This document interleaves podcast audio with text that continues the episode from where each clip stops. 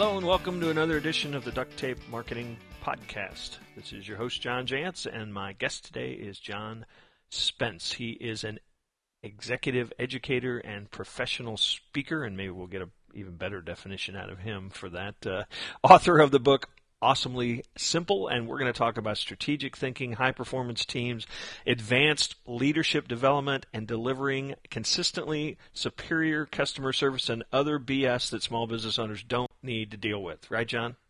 Oh, yeah. It, it, well, if you don't want to be in business, there's no reason to know this stuff. Well, you know, I, I, I welcome, first off. Um, Thank you, but, John. But uh, I, I say that half kidding, half not kidding, because I think that uh, I know you know what page I'm on, but there are a lot of small yeah. business owners out there that I think they, they look at some of this vision and values and mission and, you know, isn't that just a bunch of hooey that big organizations need to worry about uh, so they can justify their existence?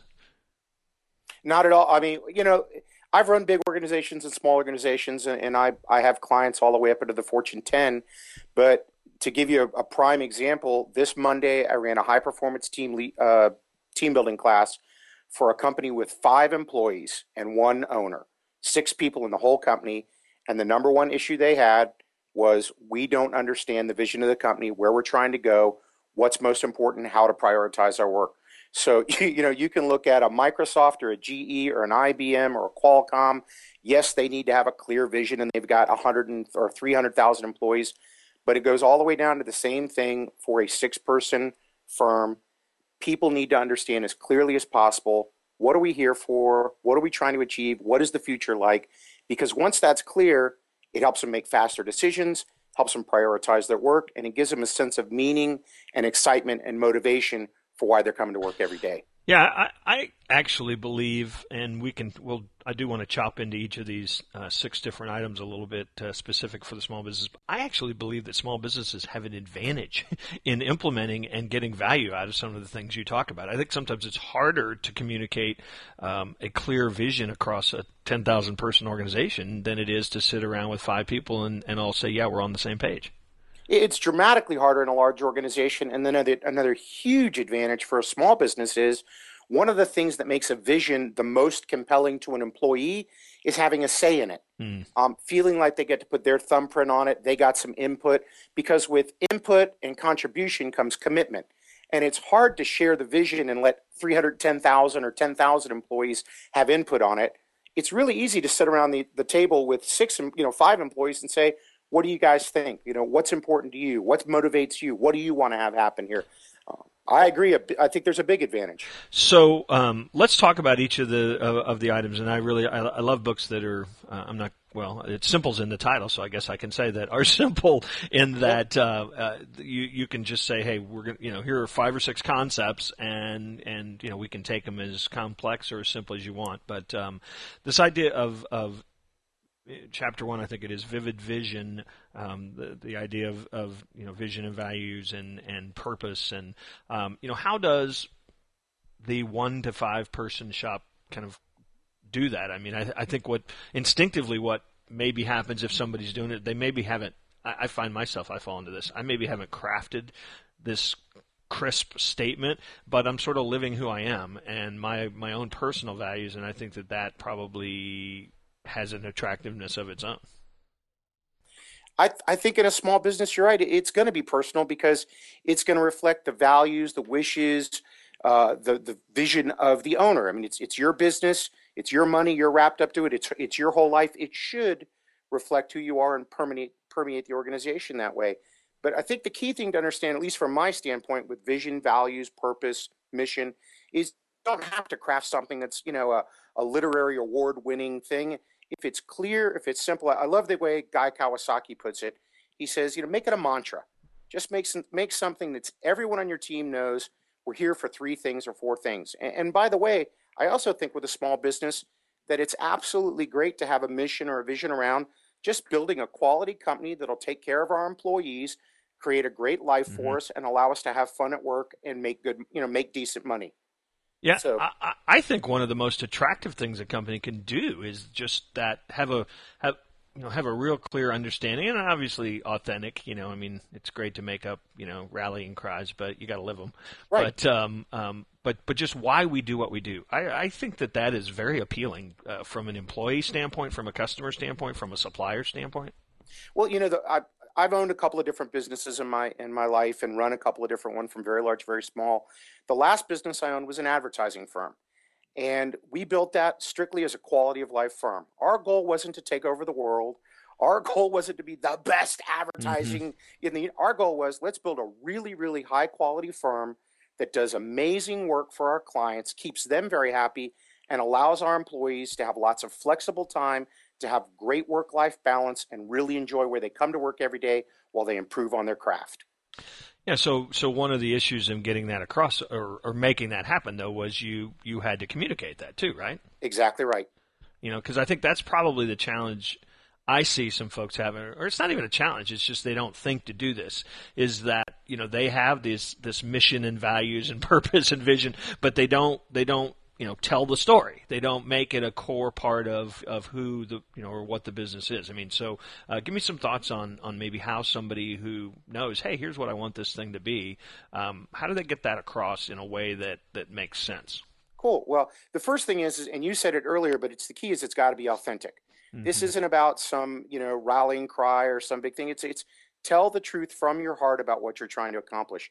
There's lots of ways to do this. You know, you can have the pull everybody together and let me stand up and tell you about it. Uh, you can have the, this is the way I did it is uh, at the beginning of every year, I sent out a very long memo to my entire team, six or seven pages. It would take me a week or two to write it. I would write it as honestly, as heartfelt as I possibly could and say, as we enter this next year, here's let's let's keep these things in mind. This is what's most important to focus on.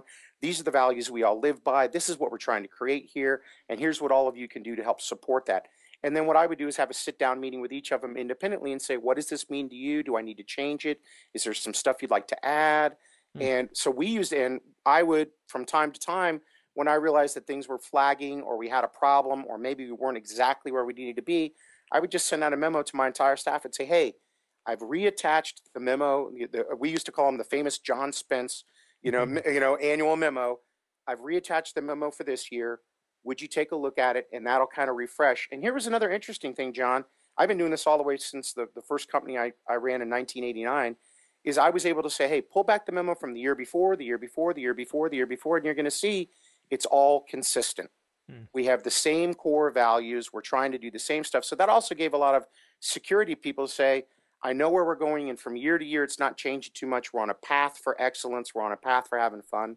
Uh, and then you can, you know, I lit, used to leave voicemails for my folks late in the evening when I knew they were gone or they should be gone. Every now and then I would call at midnight and someone would answer the phone. I'd say, what are you there? Go home and be with your family. But you know, most of the time I'd leave them voicemail saying, hey, I appreciate, you know, individual personal ones saying, I appreciate what you're doing. I saw the work you did this week for the client. It was awesome. And I just want to remind you that we're here to do, and then I'd give them the vision value stuff. So it can be one-on-ones, it can be at parties, all hands, it can be an email and a voicemail. But the key thing is relentless, consistent, over and over again with the vision. Uh, I, I find company after company after company I've worked with that one of the number one challenges is lack of a well-communicated vision. The owner worries about it. They think about it. They're all up at night. The senior management team sits around and talks about it. But if you go two levels down in the organization, they look around and they go, we don't really know what the vision or the direction of the organization is. And that's a shame. Yeah, my vision is to keep my manager off my butt. There you go. Right.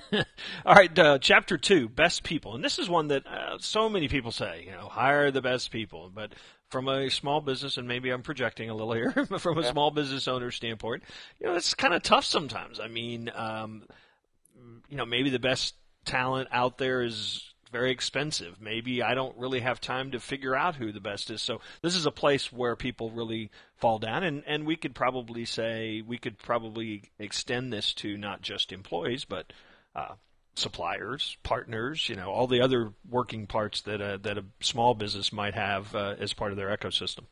Yeah, you know, that's an outstanding point you just made, because not all small businesses understand that your vendors, your partners, your suppliers, your strategic alliances are in large part part of your employee base, or, or they make up a huge part of your success.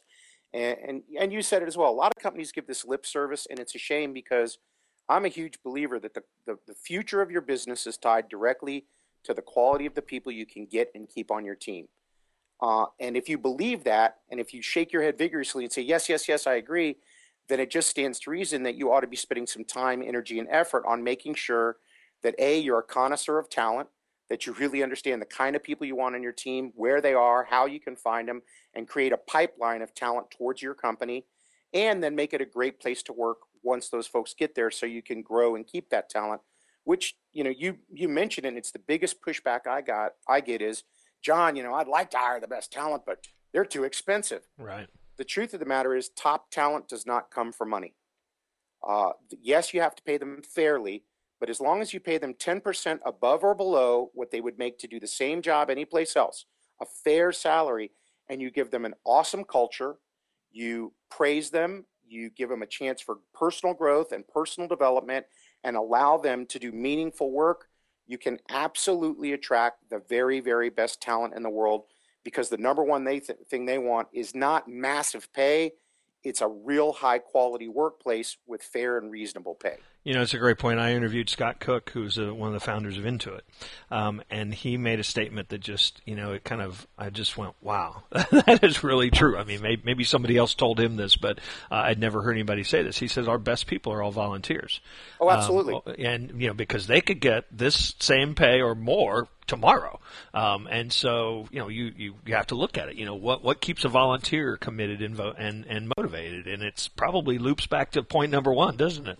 Oh, yeah, that vision, the excitement, the meaning. Yeah. And, you know, I in the last seventeen years being a consultant and a trainer worldwide, I've had the chance to work with high potential teams at some of the largest companies in the world, Microsoft, I B M, G E, you know, I mean, some of the best of the best.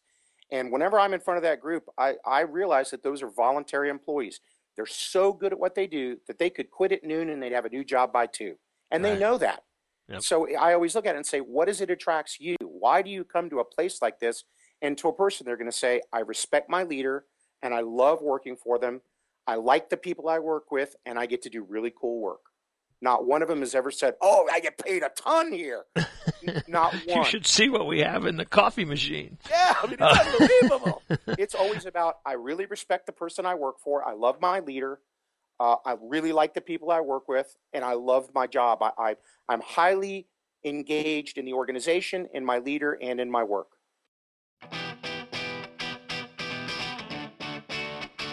This halftime break is brought to you by Constant Contact. Constant Contact helps small businesses and nonprofits build great customer relationships with email marketing, event marketing, and online surveys. Visit them today at constant contact dot com and sign up for your free sixty-day trial. So let's jump to point number three. We may not get all the way through the entire book, but uh, I love this one, um, communication. And, and obviously we could play that as a, as a marketing uh, communication tool, but um, I read something on your blog, and I, and I you know, we were speaking directly about small business, and I think this is so great. I'd love to hear you kind of expand on this.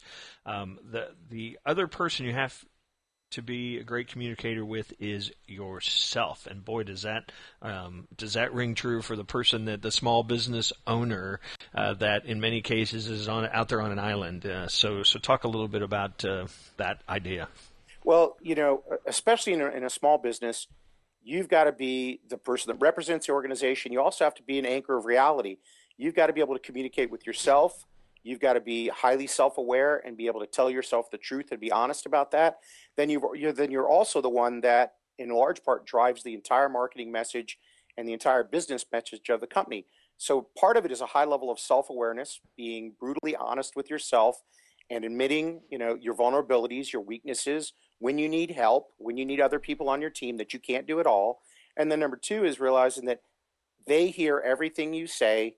They see everything you do. When you become the leader, you're on stage twenty-four hours a day, seven days a week, three hundred sixty-five days a year. And you have, and it doesn't mean act. I'm not saying put, you know, be an actor, yeah. But what I'm saying is every message counts. Nothing is small.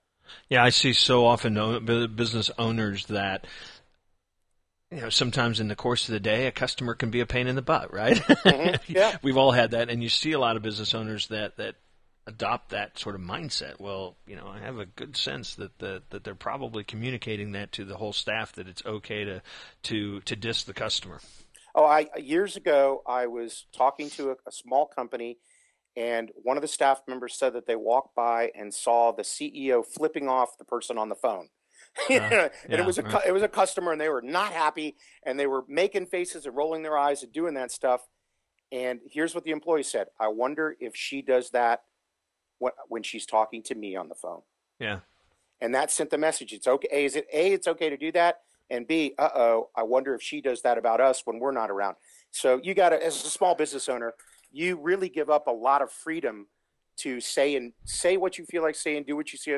You've got to guard it carefully, because you're a, your messages count, all of them count. And I was writing about culture in in uh, my latest book, and it's the line that people feed back to me more often than, than any that, that they say just really impacts them. And I, and I was saying that um, that there's a pretty good chance that your employees are treating your customers exactly like you are treating them. Um, and I think that that's uh, probably I, I've had more more business owners tell them that that was a very chilling thought. Yeah. um, that that you know that really kind of changed, or at least momentarily uh, changed how they, they thought about how they should be treating staff. Yeah, and I heard a, a really good new quote I'd never heard before this week that really is it hit me between the eyes, which is, you have to win in the workplace first before you can win in the marketplace. Yeah. Yeah, I mean, if your company, I mean, a lot of times we're talking about very small companies where uh, the, the chief salesperson and the chief, you know, manufacturing person is the same person. But boy, you get one, two, three, four, five employees, and all of a sudden, it's uh, uh, their performance and what, what some other folks are doing is going to dictate your success. And, and so you're you're absolutely right. Um, jumping to number four, this idea of of urgency, and and what I take really from that, um, I do think that all companies, um, you know, are now in this, this idea of where speed uh, is everything. I mean, we have real-time and instant search and, you know, real-time information spread. But um, I think for a lot of small business owners, the, the challenge is they've they've got eighty hours worth of work to do in, you know, in forty hours. So, you know, how does urgency impact somebody that's feeling overwhelmed? Ah, well, there's a there's a, a skill and a tool to learn for someone that's overwhelmed, that's spending a ton of time on a ton of stuff and running around with their hair on fire, and the tool is learning to say no. Mm.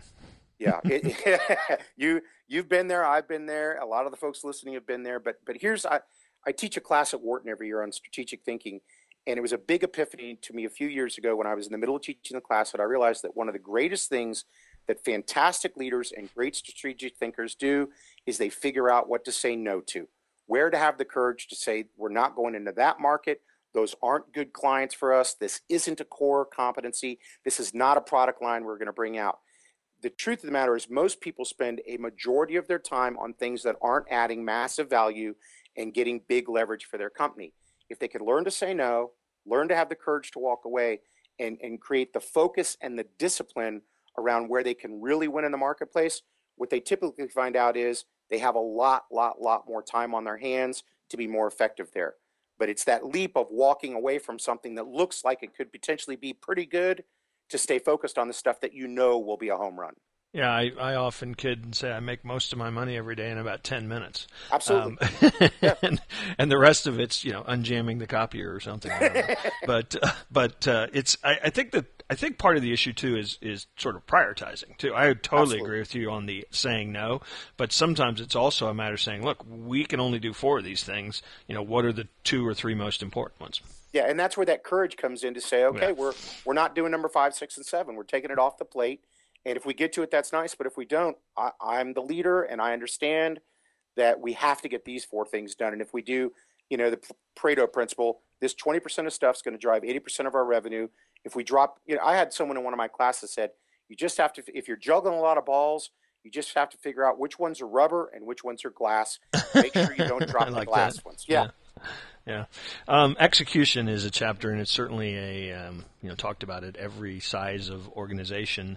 Uh, I, I often laugh at, at times I, I will when I'm speaking, it never seems to uh, fail that somebody will come up and say, hey, I've got this idea for business, but I can't really share it, you know, because, uh, you know, there's there's some people listening. And, and you know, I, I often, you know, will say, hey, you could share it with every single person in this room and, you know, there's nobody's going to do it, you know. And, and I think that that's probably the, uh, for so many business owners, um, that's the real challenge. They have all these great ideas, but they're, you know, the, how to, how they get them done and execute them is a real challenge sometimes. Yeah, and you know, based on my research and working with clients and stuff like that, all the leading people that I've talked to that have said they struggle with this say we're only effectively executing about ten to fifteen percent of what we're trying to accomplish.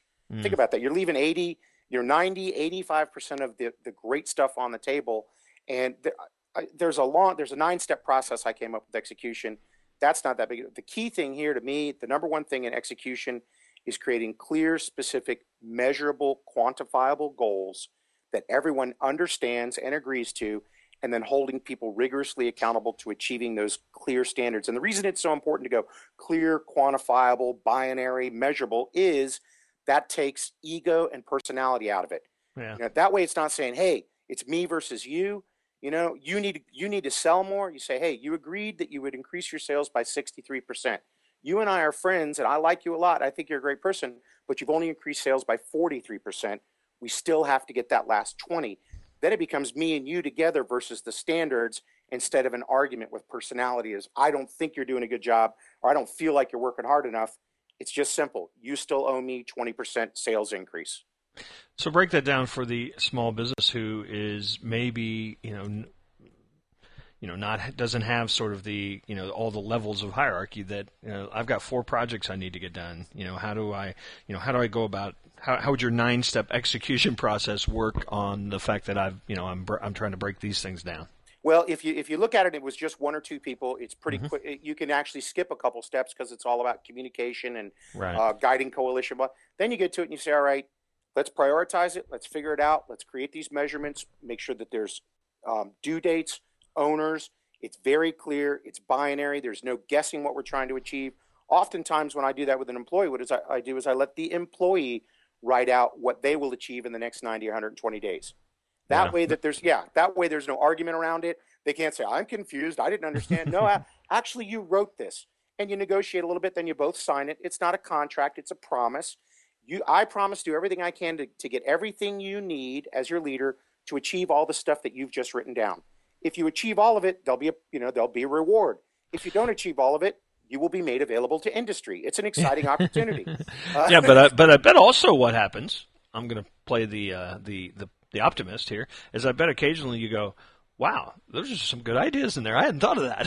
Oh, absolutely. Right? Yeah. And, and every now and then you look at it and go, hey, listen, you're not going to be able to do all that. Let me protect yeah. you. Yeah. If you put all this down, you're going to be disappointed. So let's lower your goals a little bit so you can be more successful. And then I think the big thing then after that is transparency. Putting the stuff up, posting it, talking about it all the time, measuring it so that everybody knows all the time exactly where they stand. There's no guessing about how am I doing. It's right there on the wall, or we talked about it in the meeting, or I sent an email out.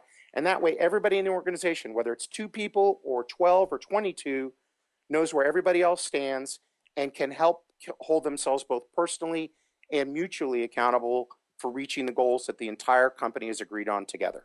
So I'm talking to John Spence. He's written Awesomely Simple, and you can find out a ton more at awesomely simple dot com.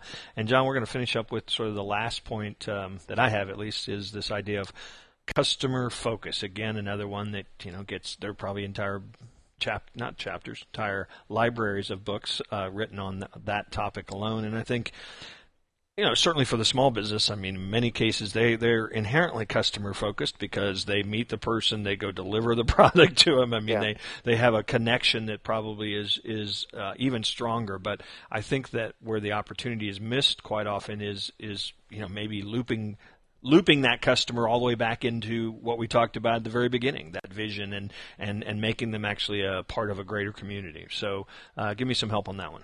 Well, there's, there's two quick quotes I'll throw at you. The first one is uh, old Mark Twain quote, the only critic whose opinion counts is the customer. Yeah. You know, if you're going to, and, and here's my quote that I think could, could summarize the whole book and touches directly on what you focus on every day in your books, John, on both of them, on Duct Tape Marketing and Referral Engine is, whoever owns the voice of the customer owns the marketplace. Mm-hmm. The person who's created the best relationship, the strongest relationship, who, who understands the needs, the wants, the desires, the fears, the hopes of their customer, talks to them, listens to them, markets to them well, is the one that's going to have the strongest relationship. And then those customers will drive the success of the business through referrals, through the repeat business, through loyalty, through becoming a raving fan for that business. Um, that really, you take the first five things we talked about, vision, people, um, culture, urgency, and you take all that and focus it on, how can I get create the strongest, best relationship I humanly can with my customers, and listen, listen, listen to them. John, we're out of time. I sure appreciate you taking the time to stop by and share your insights. And I, I really, uh, I think there is, I mean, if there's one point I want to make is I think a lot of people, I know that a lot of your work is with very, very large organizations, uh, but I, I think the ideas in this book um, uh, really, um, in some ways, might actually have more immediate impact for, for small organizations. And so I appreciate you sharing that. It's my pleasure and it's my honor. Thanks so much, John. I appreciate it.